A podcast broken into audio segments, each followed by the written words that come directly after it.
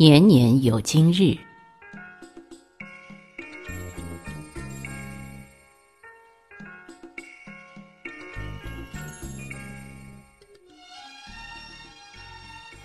二十八，腊月二十八，年前最后一个赶集的日子。我所惦记的鞭炮，如果还是得不着，那以后就没有指望了。这天，我早早起来，主动穿好衣服，替父亲把车子推到门外。父亲说：“今天要买不少东西，是不能带你去的。”我佯哭，拽着车把不依，嘴巴越咧越大，到后面就真哭起来。于是他无奈，便把我架到车梁上，一同去了。等出了村口，我仍是抽泣着，脸上有些发痒，哭过的眼睛觉得轻松明亮。二十九，母亲吩咐我和哥哥去刨萝卜，萝卜埋在家门口的一个土坡上，到过年的时候便挖来用。坡上的雪还没有化。太阳照着，白的刺眼。我们打量好了位置，用铁锹向那里掘下去。毕竟是事先买好的东西，没几下就碰到了，然后再用手刨出来。那些白萝卜码放密实，从土里一根根的取出时，给我一种现成易得的幸福感。背回家后。母亲把它们放到大盆里洗净，再擦成细丝，后用沸水煮了，攥成菜团子，沥干待用。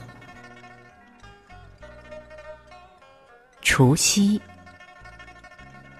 早上起来，满院阳光，大哥把案板架到当院，用开水冲刷干净，因他手劲儿大。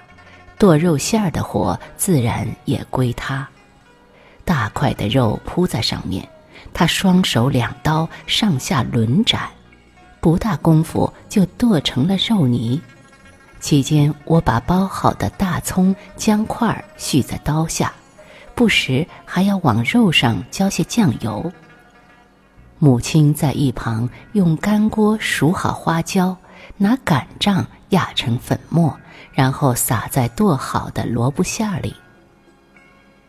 这天，家家户户都准备包饺子。走在巷子里，到处是剁鸡之声，密如鼓点。下午，我从一个当老师的邻居家取回对联，便催着母亲熬浆糊。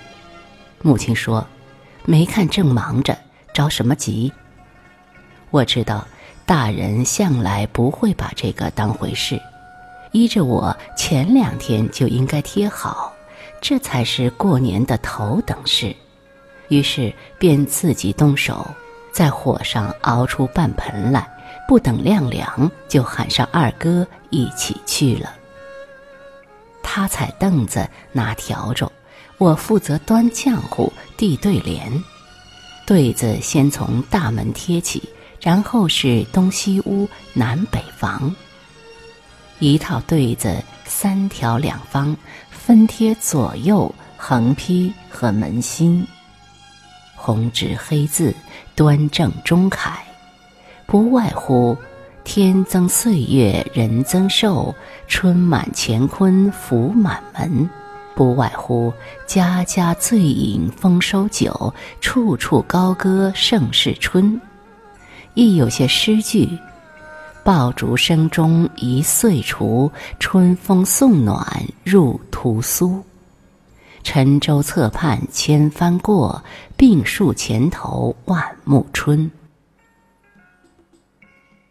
剩下的零碎小条写的是出门见喜，迎门接福，张贴在门外的树上和院里的影壁。还有些福字小方，贴在水缸、香柜、梁臀上。一般要故意贴倒了才合规矩，奈何我从小便喜欢齐整，我贴的福字虽缺了意思，但看着却是端正舒服。经我们一通忙活，现在已是满院红意。站在大门口，隔着鞭炮炸腾的蓝烟看去，便觉得红火喜庆。饺子包好下锅，捞出的头几碗先要上供，供的是老天爷、王母娘娘、灶王、财神，这些神像红脸蓝袍、墨线压龙，贴在墙上便代表无上权威。我饿着肚子，端了热气腾腾的饺子给他们挨个儿送到跟前，心里很感不快。接着还要端几碗送到堂屋，供祖宗、供先人。彼时家谱高挂，下至条案，上设香烛纸酒。我把筷子插到碗里，等了好一会儿，才又端起来回到东屋。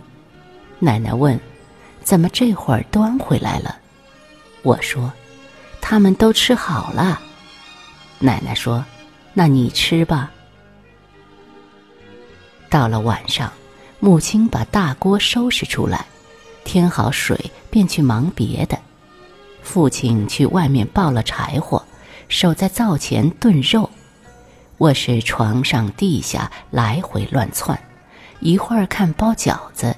一会儿看炸丸子，一会儿到外头放几个鞭炮，看着院里院外灯火通明，心上觉得热闹不尽。初一，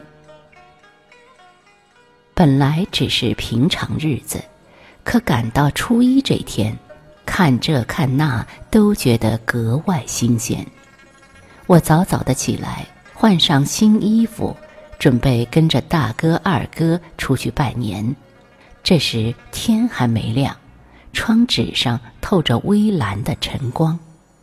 我们走进堂屋，见父亲披着棉袄坐在圈椅上。大哥恭敬地说了：“给父亲拜年。”我们几个便应声跪在地上磕了头。父亲起了身，略弯了腰，说。别磕了，起来吧。我起了身，拍拍膝上的土，看着平时亲近的父亲，觉得遥远陌生。接下来便是给本家的长辈拜年。我们几个出了门，按辈分顺序，由大哥引领着去各家各户。进门先是一通喊，接着。被他们让进屋，照例在地上神三鬼四的磕了头，然后再给他们磕。他们照例弯腰虚让着递烟端糖，那份光景看着既热闹又庄重。如此这般串了几家之后，与我们平辈的人便一起跟着再去别家，于是拜年的队伍越拉越大。到后来，约摸有二十多人，屋里磕不下，便让到院里；院里磕不下，就站在大门外面磕。后来磕得累了、乏了，感到膝盖又麻又疼，这时那些在大门外面的人就不免偷懒，跺上几脚听个动静，并不真的磕下去。我见了。觉得他们过分，很想到主家面前告上一状。等到拜年回来，太阳已是东空高照，这时女人家也都出来拜年了。他们一对对的走着，有说有笑，衣服鲜亮，巷子里漫过一阵香。